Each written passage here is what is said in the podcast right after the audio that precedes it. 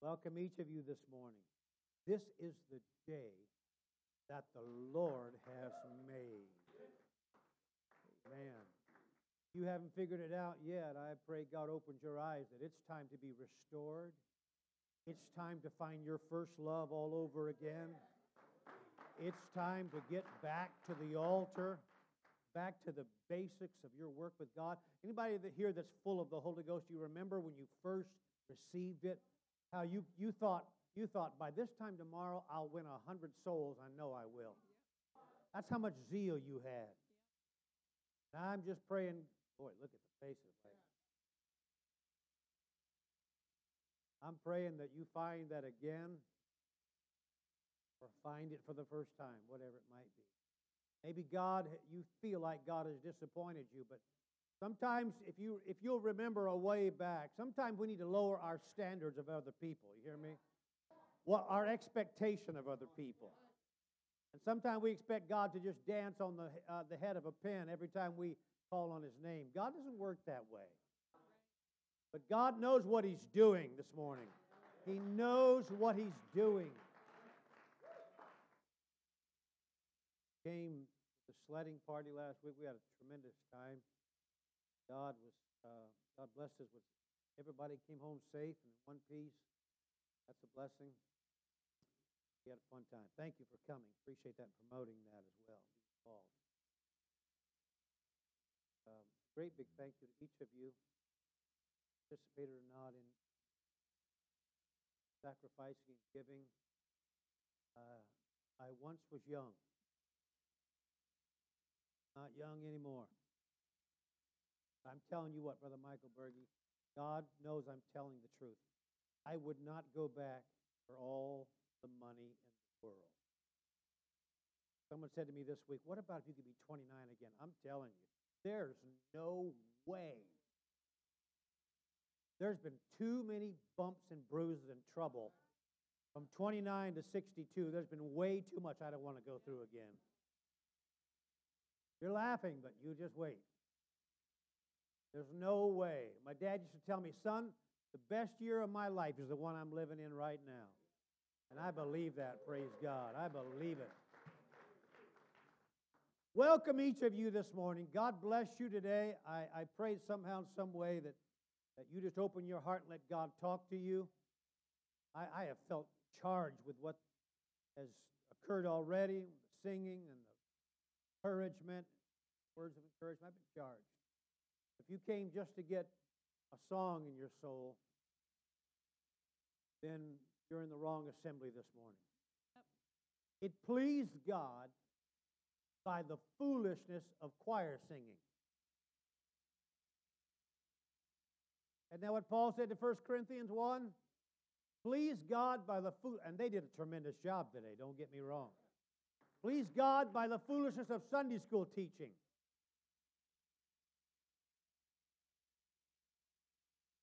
Chomping at the bit, want me to move on, aren't? Trying to wake you up tonight, today. Praise God. Foolishness of preaching. Paul wasn't saying preaching is foolish. He was saying that's how the world sees preaching. Unnecessary, foolish, crazy. But line upon line and precept upon precept. How we can be changed. Marina, good to see you again today. God love you all. I know we've got some teachers and overseers going out with some of the kids today.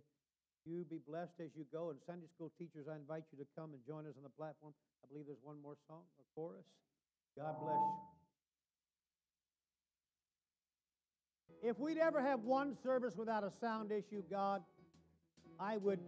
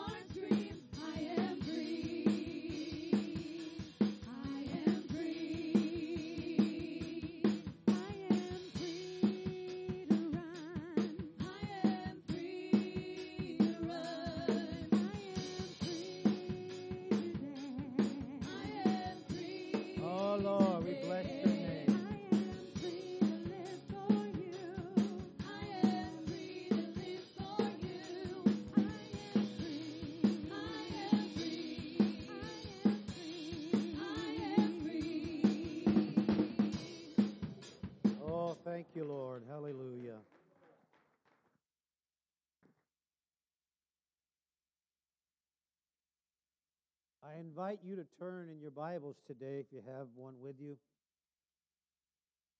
The fifth chapter of the Epistle of James. Fifth chapter of James. If you don't have a Bible, it'll be on the screen. James chapter 5. Amen.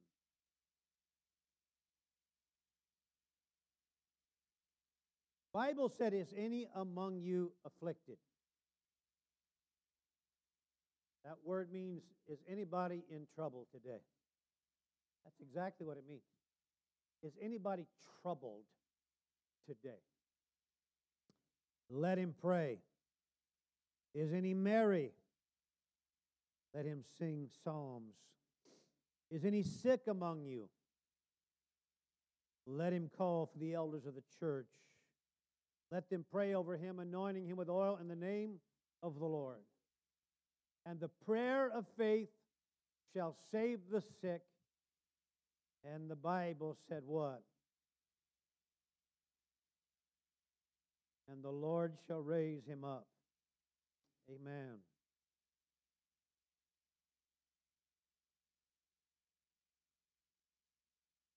And if he have committed sins, they shall be forgiven him. Confess your faults one to another and pray one for another that you may be healed. The effectual, fervent prayer, Brother David, would you're filling in for greeter as when Brother Carlos is gone, would you hang out up here with Brother Marshall, please? The effectual, fervent prayer of a righteous man availeth much. Elias or Elijah was a man subject to like passions as we are. And he prayed earnestly that it might not rain. And it rained not on the earth by the space of three years and six months. And he prayed again. And the earth and the heaven gave rain rather, and the earth brought forth her fruit take my title this morning, Sister Plale, from verse 18, the thought, which says, And he prayed again. My title is, and, is A Praying Man. I chose the word man in the generic sense or application mankind, male or female. So grant me that this morning before we pray. A praying man. Let's pray, brothers. Thank you, Lord, for your mercy, God, today and your goodness. Thank you, Lord every heart in the house. I pray if they're not hungry, that they will become hungry, God, that souls can be ministered to, fed, God of heaven, by the word of the Lord, and that we will leave here changed by the presence of your, of your Spirit in our life, God. Speak to us, talk to us, heal us, deliver us, salvage us, God. In Jesus' wonderful name we pray. A praying man. You may be seated. God bless you.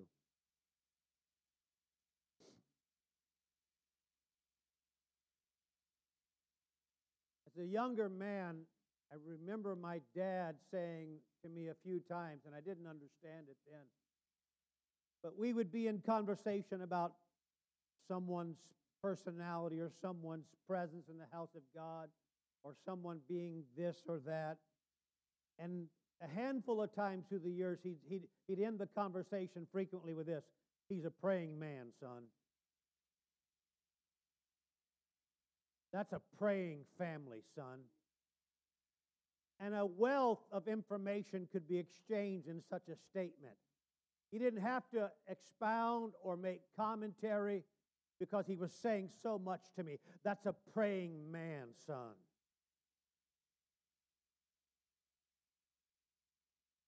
Of all the compliments that could be handed out to you, of all the handles that could be placed on you, of all the titles you could wear a good man, a good dad, a good mother, a hard working man, a confident man, a faithful mother, a God fearing man.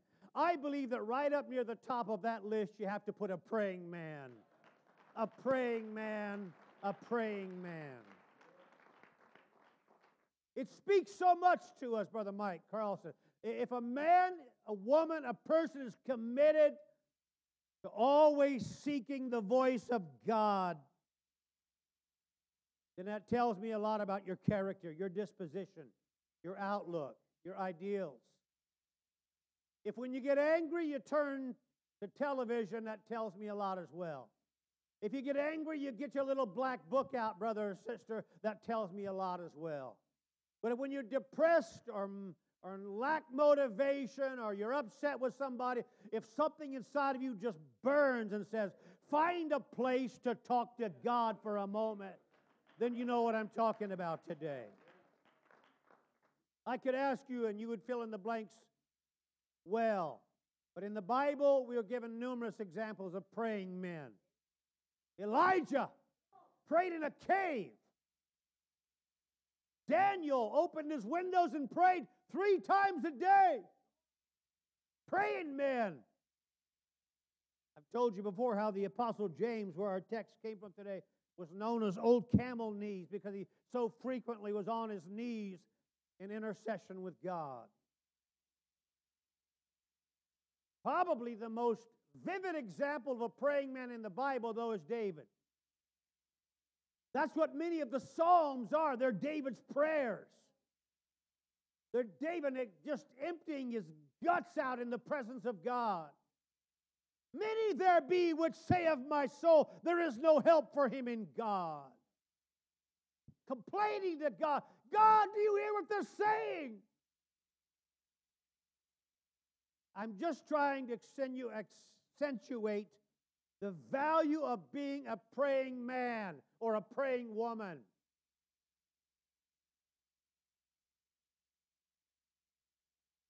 I believe unapologetically in the power of prayer. And I know so many of you do as well today. But why is it, Brother West, that some people struggle to pray? If you want to, you want to action thought of what I just put in words at 9:55 on Sunday morning as you're praying, just open your eyes from wall to wall. At 6:45 on Wednesday night or 6:30, just open your eyes as you're praying. People struggle to pray. Good people struggle to pray. I'm not throwing mud at anybody. Good people struggle to pray. It's so easy to just grab your coffee, your tutti frutti drink, and walk around and say, Oh, hallelujah, thank you, Jesus. People struggle to pray. Why is that? Why is she always in the Spirit and he's always struggling? Why is he always so close to a breakthrough with God and I'm walking around just feeling dry?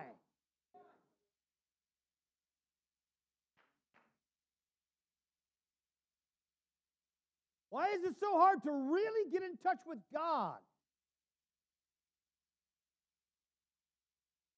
Why is it so difficult to be a praying man? It's so much easier to look at my phone, sip my coffee. I can depend on I can depend on so and so. They're always stop what they're doing and talk to me.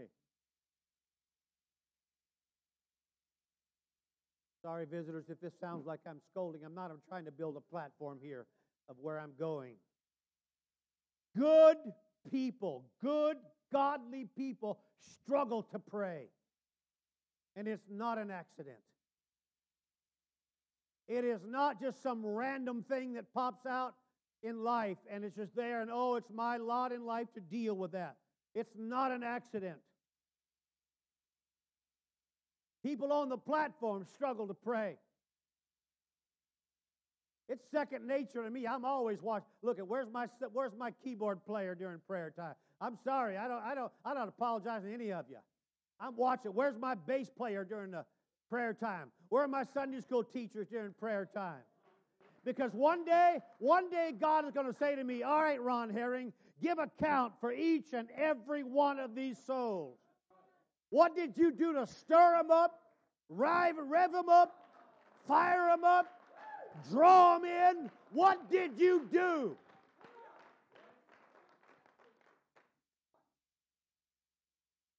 Talking about the value of being a praying man. It will bring rewards to you, brother and sister. Three o'clock in the morning when your little 18 month old baby's got a high fever and it won't break. It'll bring rewards to you, brother and sister, when your kid's in trouble at high school and the law's involved. Yeah, I know we're too cool to pray at church, but th- those, those moments when you're in that cave like Elijah, you're in that, that broken spot like, like Daniel was. I got a feeling Daniel, Daniel couldn't call 911, Sister Haley.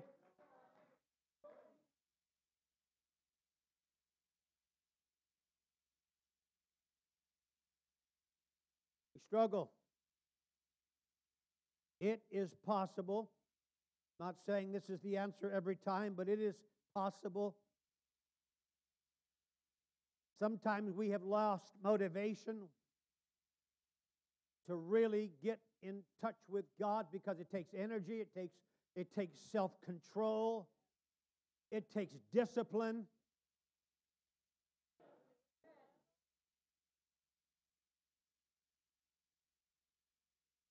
It takes personal intention.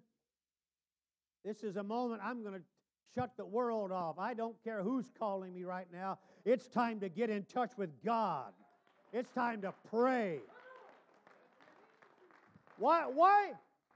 I'm just I'm saying this uh, under assumption, and if it's wrong, then I apologize. Why do some people? Why do I lack that time to pray? Drive sometimes. It could be that they forget one of three prayer truths. Sometimes we pray and God answers, Brother Lance, almost immediately. I don't need no pumping up on those days. I'm fired up, man. I am fired up. When God soon just shows me, gives me a witness of, I'm listening. And you and I are on the same page today. You and I are going down the same walkway today. Man, that just.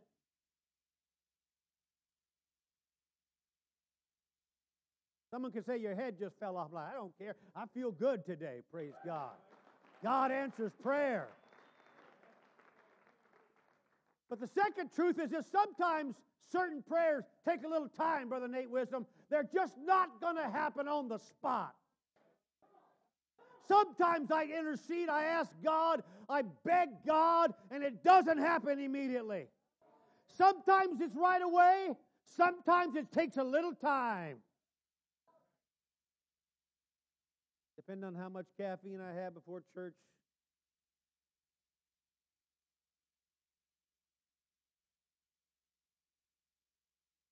the mic, every time we go out in the woods or in the sticks or to the bear bait, it just doesn't happen every time you go out there. Sometimes my mind isn't on what I'm doing. I'm here, but I'm thinking about there. I'm in the presence of, of, of, a, of a hunting environment, but I'm, my head's not in it today. Sometimes I'm like that and I'm praying, right?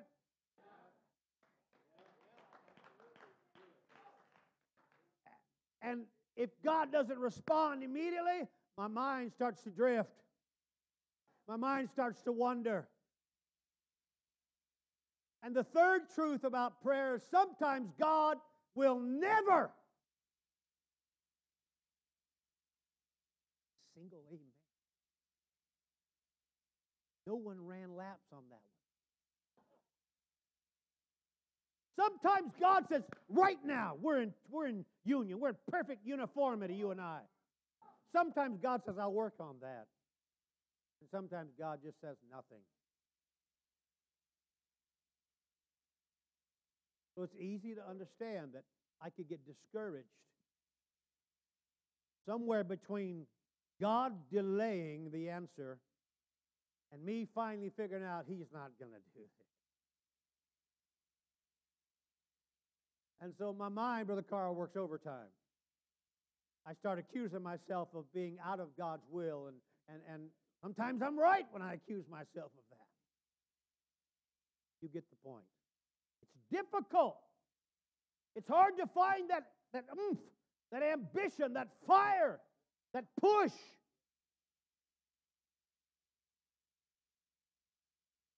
Luke 11, verse 1. Scripture says disciples were there in the company of the Lord.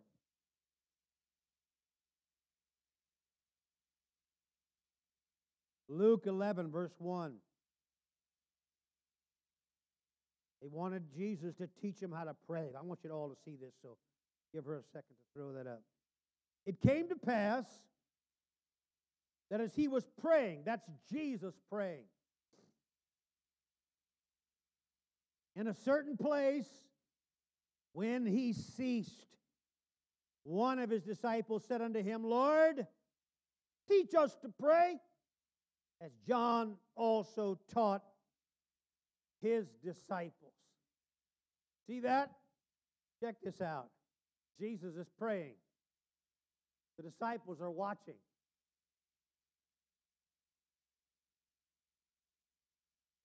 Son of God's praying. The man, Christ Jesus, is praying. No wonder they were watching. That'd be a prayer meet you want to listen in on.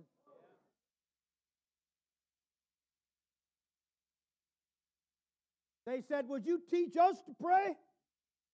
For the West, they were watching Jesus, but they had their mind on John.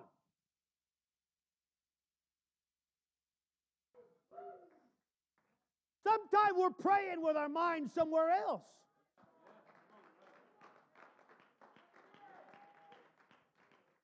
Oh, Jesus is praying. Hey, when, when he's done, the Bible said when he ceased, they said, Would you teach us to pray like John taught his followers? It helps if we get our mind on what we're doing. That's why sometimes prayer, you've only got a few moments when you really feel that, that closeness of God. You can't afford to waste it because you won't feel it in five minutes. You may not feel it in 20 minutes. So, hey, get your mind off John. Get your mind off that pastor. Get your mind off that saint of God. Get your mind off that everything that's going on and get your mind on you communicating with God.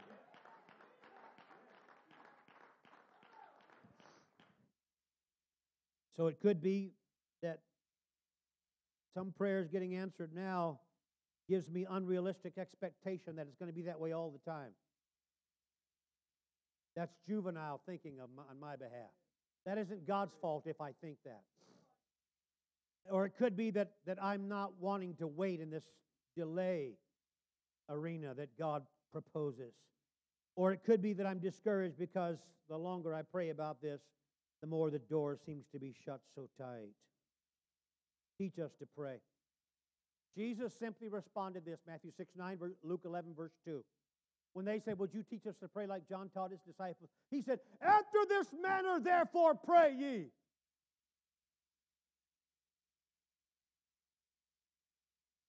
He just answered their prayer, didn't he?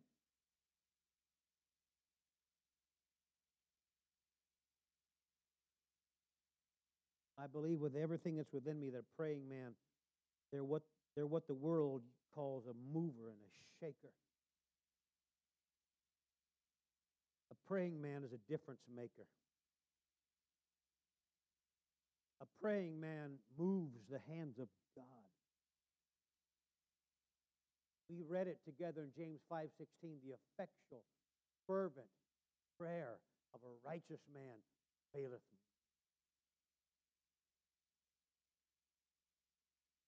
Funny thing about it, Brother Brad, is praying people, praying men and women, they don't need to be convinced to pray. They don't need a prayer meeting to pray. They, they don't need a reason to pray. They don't have to have a catastrophe in their family to pray. Oh, it's time to pray. Oh, has it come to that?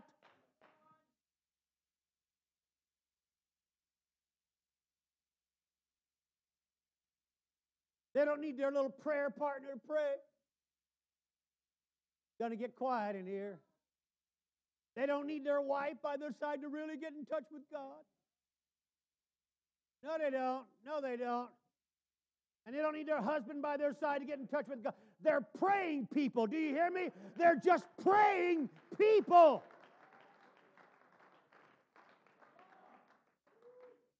I'm not saying it's bad to have prayer partner. Knock yourself out. But a praying man is not relying upon any other human being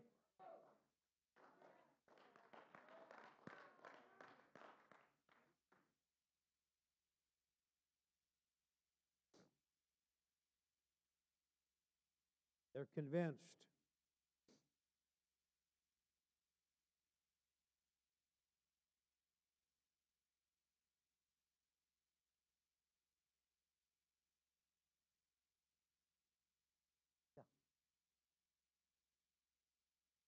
Nice and loud so the people back can hear you. Good, good, good, good, good. You hear that? If, if you didn't hear it in the back, he said most often praying people don't really, they don't want people around.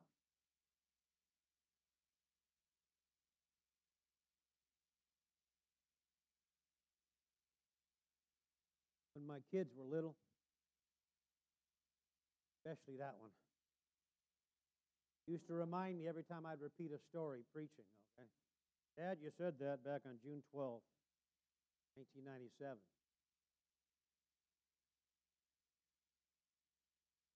Of course, you don't remember. But this is a true story.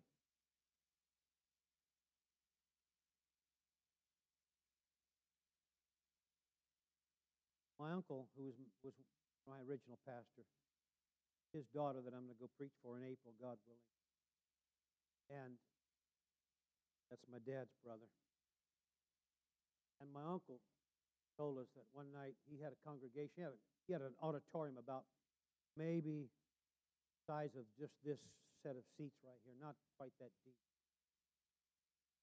And he said, I may have had 20 people in church that night. Said somewhere about middle way, Brother Corey, in that area in the middle, said she was a single mom, a single spiritual mom. She had a husband in the world, but he didn't come to church. And they had a, like a four or five year old boy. And this particular night, my uncle said he was just revved up. He was just wired, this boy. In and out of his in and out of his seats, seat, talking over the trying to talk loud while the preacher's doing his thing. And uh, my uncle said, I warned or the, the mother warned him. Don't sit down, be quiet, mind. And of course, when 20 people in the room, everybody can hear him. Kid got kept kid kept going. You know how kids are. Not your kids, of course, but angels. He said, "Yeah." All Fallen I mean, uh, oh, I'm joking, joking, brother, joking. And mother warned him again and again and again. And my uncle said, last time she was getting pretty rowdy, and she said it out loud. One more time. Teach taking you out, and spanking you. The boy kept disrespecting his mother. And so she just picks this little four year old boy up over her shoulder like that. Out towards the exit she goes. Out the doorway, my uncle said, that little boy looked back and said, Pray, church, pray.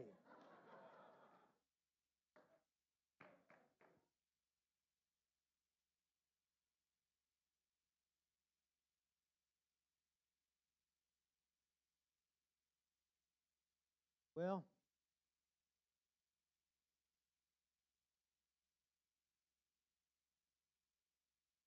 according to James, praying people, praying men, praying women, they avail much. We see things happen in their life because of their prayer situation. Or it also could be that some people fail, but I fail in prayer because I fail to recognize this key component of the equation that prayer has a chief opponent or rival. And I would I'd venture to say, Brother David, if I just passed out sheets of paper and randomly said, you just put on there one thing. What's the chief rival to prayer? What opposes prayer the most? Probably most people would say the devil. But I got news for you. That's not right. Chief instrument to oppose my success in prayer is my flesh. My flesh. The devil will use that all I let him, but it's my flesh. That is rival number one to my flesh. Could it be? That's why Jesus said in Luke 18 1 that men ought always to pray and not faint. Not faint is, is a reference to the energy or the power or the ambition or the motivation of the flesh. Don't let your mind talk you out of talking to God. Always pray. He's not talking to you, prayer people, because you're already praying before he even says it.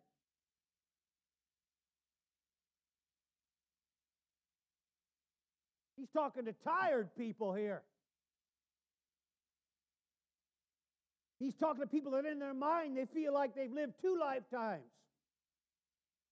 They're just, they're weary with dealing with stuff. Don't faint.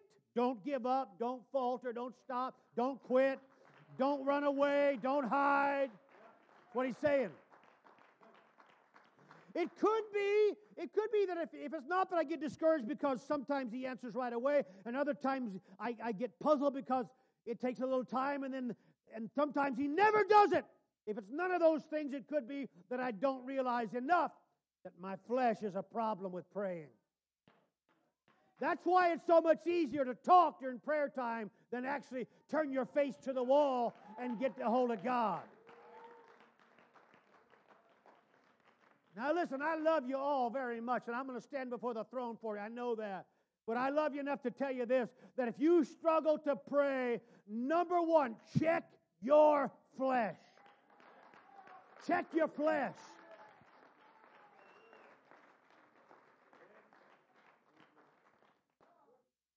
Jesus said it this way Matthew 26, 41. Watch and pray that you enter not into temptation. Why? because the Spirit indeed is willing. God's always like to come on. You want to pray? I'm right here, son. Let's talk. Let's talk a while. God is always like, come on, sister. Let's talk a while. But Jesus said there's something you're going to have to deal with. And he didn't say it's strong in some people.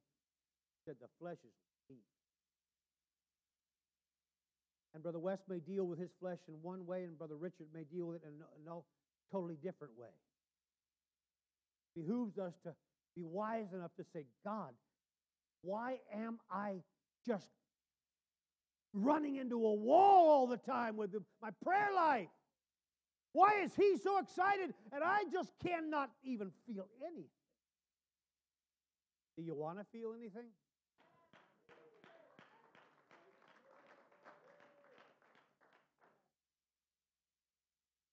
That verse says,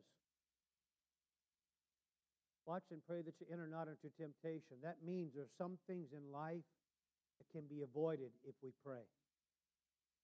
That's what he said. Watch and pray that you enter not. That must mean if I don't watch and I don't pray, I might enter. That's, that's rocket science, isn't it? So it could be, Brother Stacy, that it's my flesh keeping me from being where I want to be in my prayer life. Pray always. Watch it pray. Paul said, pray without ceasing, 517 Thessalonians. We quoted this next one just recently, talking about worry, Philippians 4 6. In the CEV, Contemporary English Version. Don't worry about anything. Pray about everything.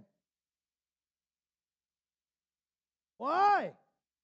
Why pray about everything? At least in Ron Herring's, pardon the third person reference, but at least in my life, if I don't pray about it, I'm probably going to be worrying about it.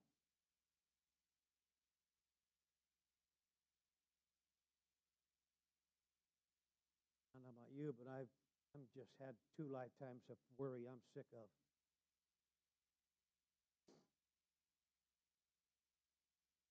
But again, when I say again, I'm calling attention to your memory of Luke 11 1 when it says, One of his disciples came unto him and said unto him, Lord, teach us this prayer as John also taught his disciples. Funny that we're not given anybody's name there. Peter, Andrew, James, John, Matthew, Mark, Luke, Thaddeus, Thomas, James, and Les. We don't know who it was. We just know one of them come back and said, Hmm. Would you teach us to pray? So, according to my math, Brother Larry, one out of 12 was a little over 8%.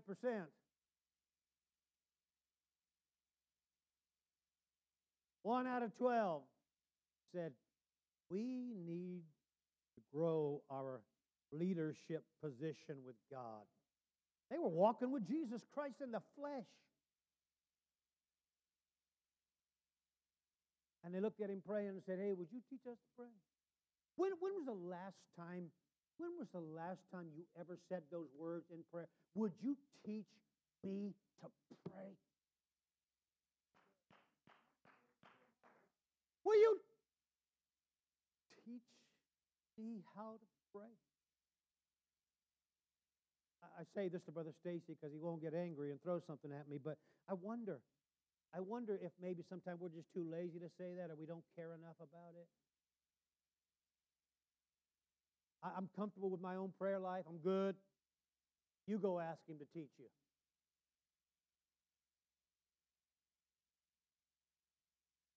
Teach us to pray.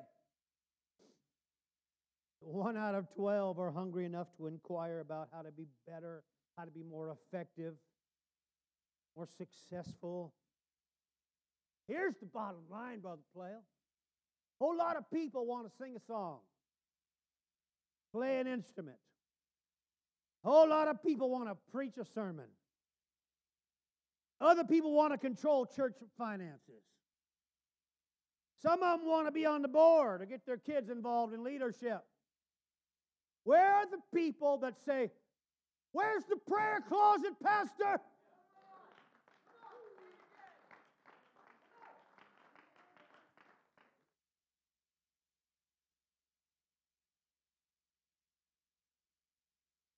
When I was trying to evangelize decades ago, before my brother lived in Colorado, we were up there, and um, someone had given me a phone number of a local pastor named Maurice Gordon. And Brother Gordon was old school. Say that in a complimentary way. And as evangelists do, sometimes they'll let the local pastor, Brother Mike, let them know they're in town.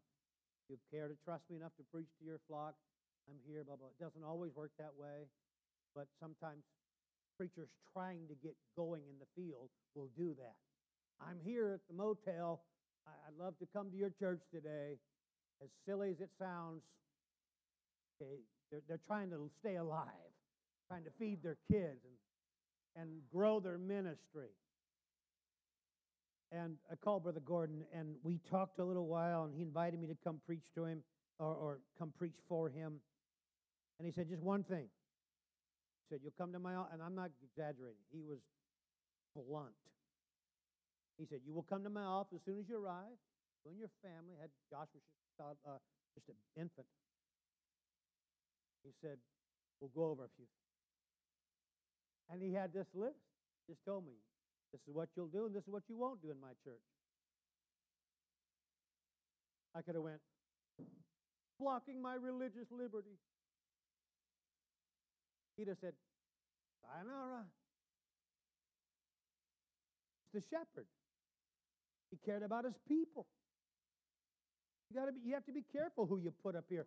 Just to brother, brother Moore, I've seen too many times people get up here and out of zeal inflict wounds upon good Christian minded people that they never recover from or it takes a long time to recover from. You ought to appreciate that protection not resent it. You should. Anyway, anyway, one of the things Brother Gordon said, and he emphasized it over and over, he said, We have prayer at such and such a time. He said, And you will be in the prayer room. I didn't know Brother Gordon from Adam. But I respected his stand as a, as a man of God, as a shepherd over his flock. Praying man! You realize, Brother Rob, that the less you pray about things, the more you have to deal with them with your head and with your physical ability. And some things cannot be manipulated or changed with your head or physical ability. Some things you got to get behind the walls that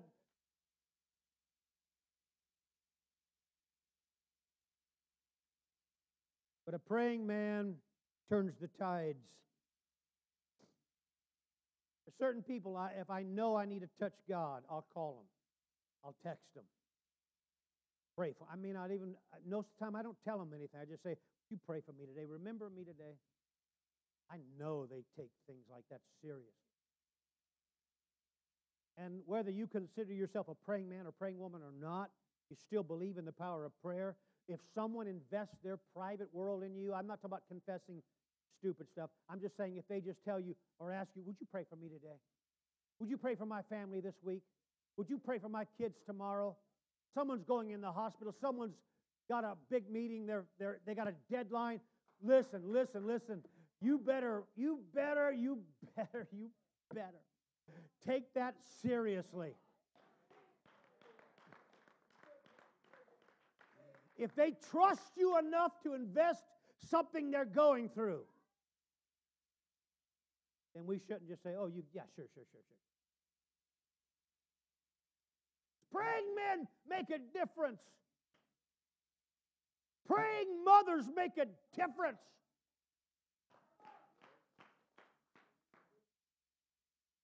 Sister Maya, praying mothers make a difference. Sister Pleo, praying mothers make a difference.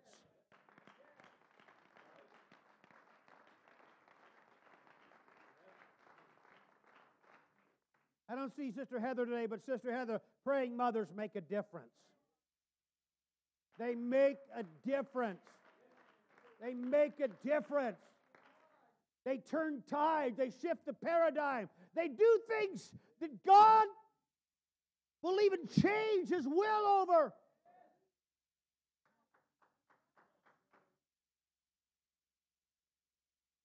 A praying man, Brother Plale, doesn't need to announce, hey, I've been praying. Doesn't need to send out a seven point PowerPoint lesson. I'm about to start praying. Because you know what praying men know? Their Father which sees in secret shall himself reward them openly. They know that. They know that God watches them go into that little private closet of prayer. It might be behind the wheel of your truck. Might be riding the snow machine and you're just interceding to God, help my kids today.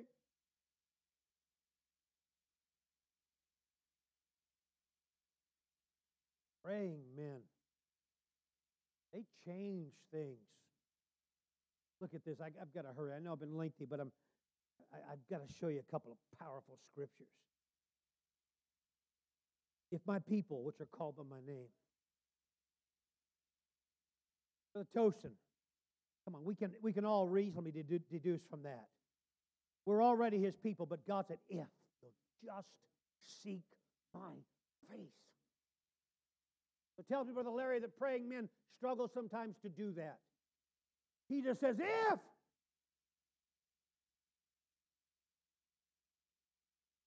Hey, leader, if a perfect stranger could kneel down beside you in your seat today and listen to you pray, if you didn't know they were there, and they were just in your coat pocket, in your purse, and they were listening to the words coming out of your mouth, what would they hear? Think they'd be inspired? Think they'd be motivated? I appreciate any effort, don't, so don't take this wrong. But walking around saying, Hallelujah, oh, thank you, Jesus, oh, hallelujah. I love you, Jesus, hallelujah. Love you, Jesus, hallelujah. That tells me you got your mind on John over there somewhere.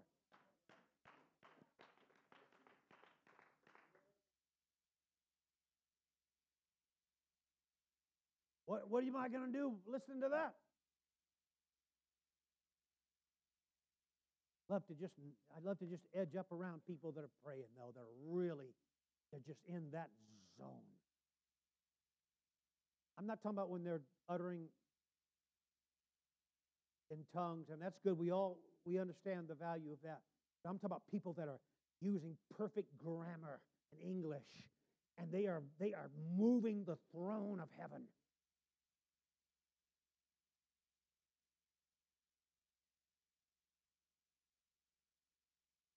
Well,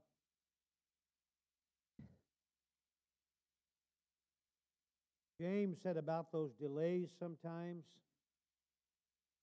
518, he prayed again. Prayed again.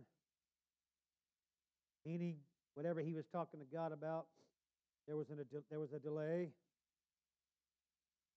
But Jesus wrote this in the Amplified Translation. Brother Toston, you in particular know or you love the Amplified. Matthew 7, verse 7. He didn't say, ask, and if God don't do it, run away and hide. Blame God, get angry, and quit the church. That's, that's about the level of some people's prayer life. He didn't do it. He didn't do it. I quit.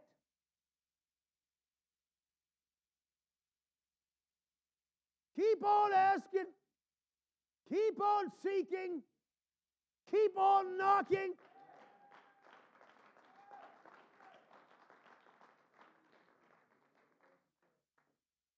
Tell you, I don't want. I've never been in the military service. If you have, I, I give you give you respect, honor, and and I stand in awe of you. I really mean that. If you fought or served behind a desk, I today. I want someone in that foxhole with me that's not going to quit the first time a bullet flies over their head. I want someone in that's like, hey, we're in this till the end, bro. You and me. I, you and I. That's what prayer needs. That stick to itness. Said a lot to say this. Luke 9 29. Look at this scripture with me. Luke 9 29. as he prayed, this is Jesus again. The Bible said the fashion of his countenance was altered. The last time you prayed and your own prayer changed you? When's the last time you prayed and it changed the way people looked at you? When's the last time you prayed and it actually changed your countenance? Hello?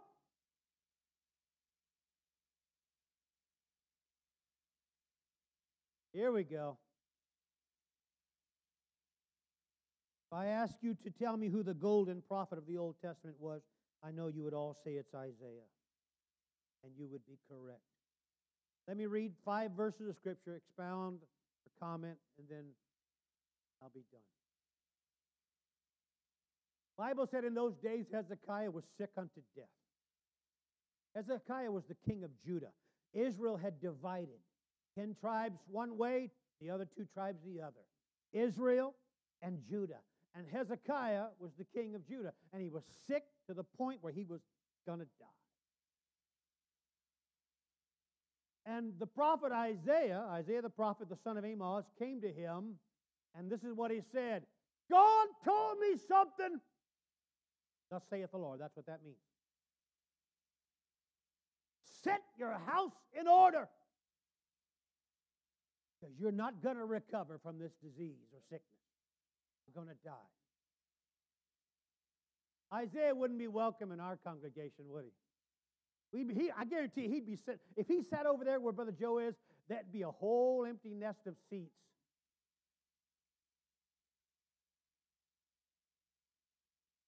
He said to the king of Judah, Thus saith the Lord, set your house in order, sign your will, get your bank account all squared away, make sure your cars are left to the person you want them left to, get your house all figured out, because you're going to die.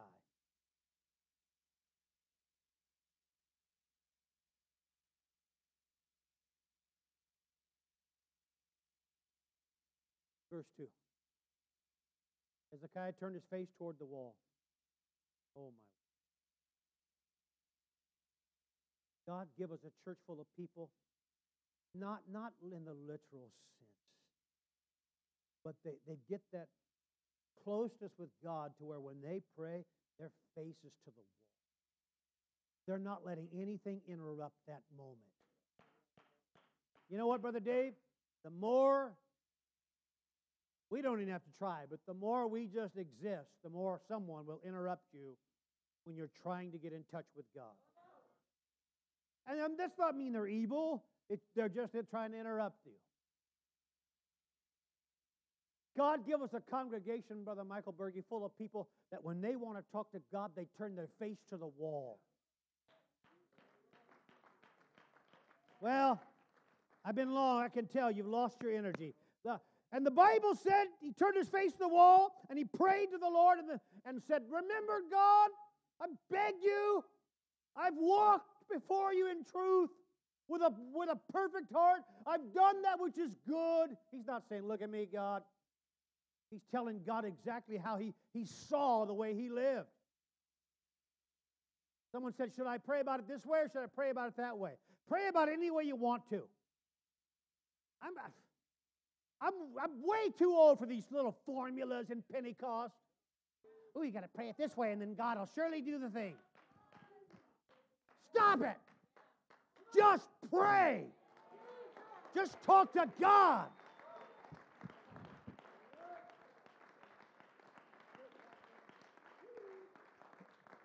Here's what I tell people, and I, I don't mean this disrespectfully. I know because you ask me this stuff all the time. How should I pray about this, Pastor? And I usually say, How you feeling? Well, here's how I feel. Then go for it. Here's the key as to whether you're praying right or not. If God says, Okay, you did good, you prayed right. If God doesn't do it, you probably didn't pray right. But I guarantee you, God's not looking to see if you followed step one, step two, and step four. God's looking at your heart. God's wanting to know if your face is to the wall. Do you mean business? Are you being legitimate with God? Some of you just play religious to appease your mother. appease your wife or husband. Oh, get our face to the wall. He said, God, here I am. And look what it says there. He wept sore. Brother Paul, that means this dude was weeping. This dude had, he didn't care about his leadership team seeing him. He was weeping.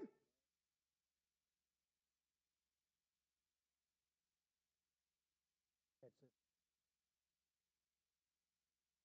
Then came the word of the Lord to Isaiah, saying, Go and tell Hezekiah, Thus saith the Lord, the God of Jacob your father, I've heard your prayer, I see your tears, and I'm going to add to your days 15 years. Check this out. God sent Isaiah with a message that it's over. Done. Get your ducks stacked in a row, brother, because your time is numbered. Your days are numbered. God's, because Isaiah said, Thus saith the Lord. So he's telling me God sent him. Here you have this golden prophet telling this powerful king about to die.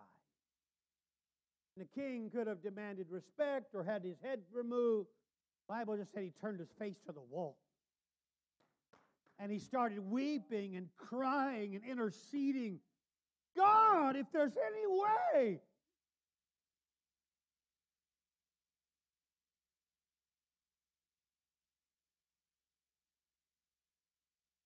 And Isaiah leaves. And as Hezekiah is weeping sore, Isaiah's like, Did my job today. I preached the house down, didn't I? And God hears something and he sees something. He's already declared his will. But God said, What was that? What in the world? Look at that dude over there. He is meaning business.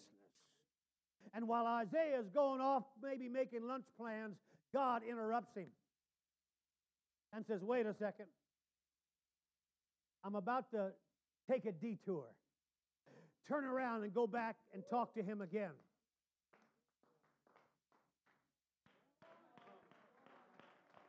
And, and God said, You tell Hezekiah, I have heard him praying.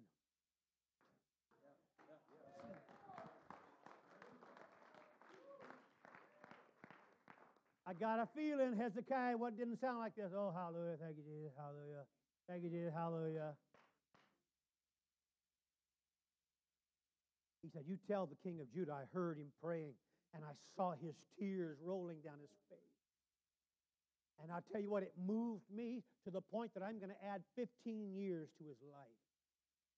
Here's what, here's what blew my mind, Brother Justin. Check this out. How much power does a praying man have? A praying man can affect God. A praying man can affect ministry.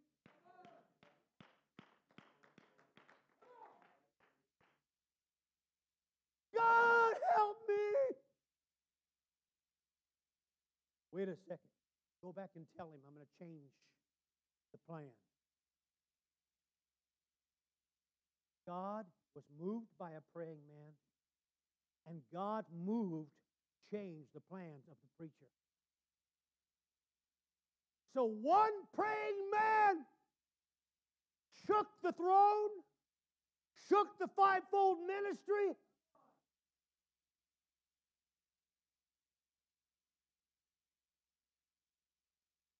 Talking about a praying Tell me there's something you could be called that's higher than that. You got pastors that aren't even praying.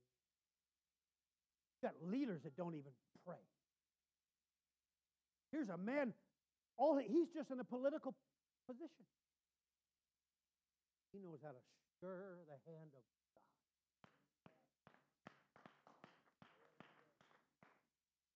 He prayed again. The Bible said the heaven gave rain and the earth brought forth her fruit.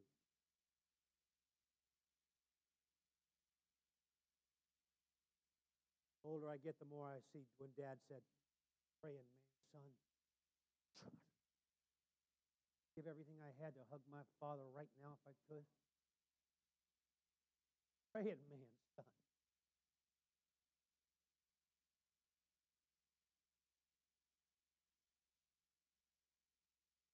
Don't ever apologize for saying, let's pray about this.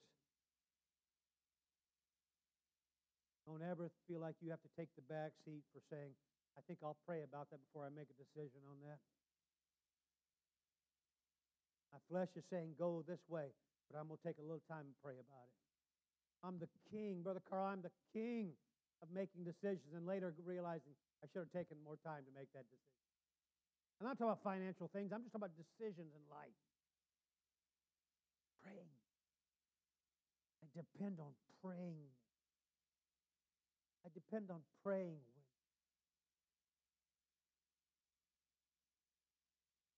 Joseph, you're not randomly here. I know you drove by and said, let's go just try that church, but that wasn't an accident. Someone was praying. Someone, your mother, your father prayed long ago. Save my son! Save my son!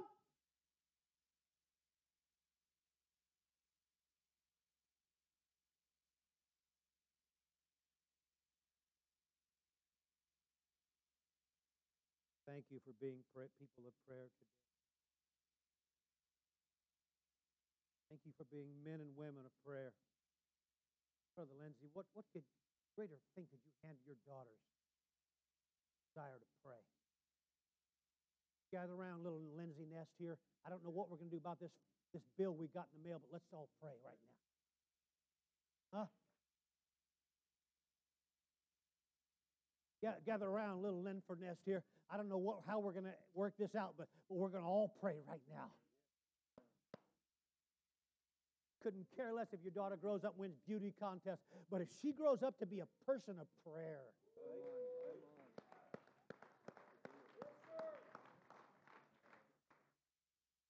she will change politics. She will change the community. She'll affect the mayor's office. She'll affect the grocery store manager's life.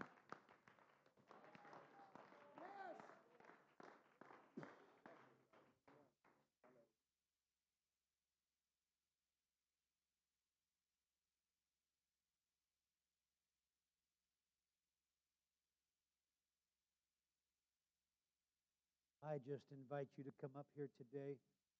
Listen, teachers, investing in you this truth today. Don't go off and find something to do. If you got to go to the bathroom, I get it, but come back, come back here and spend time praying with these people that come up here. Praying people. I wonder who will come up here and say, Lord, would you teach me to pray? It's a process, it won't happen overnight. Teach me to pray, Lord. I want to learn how to be more effective when I call on the name of Jesus.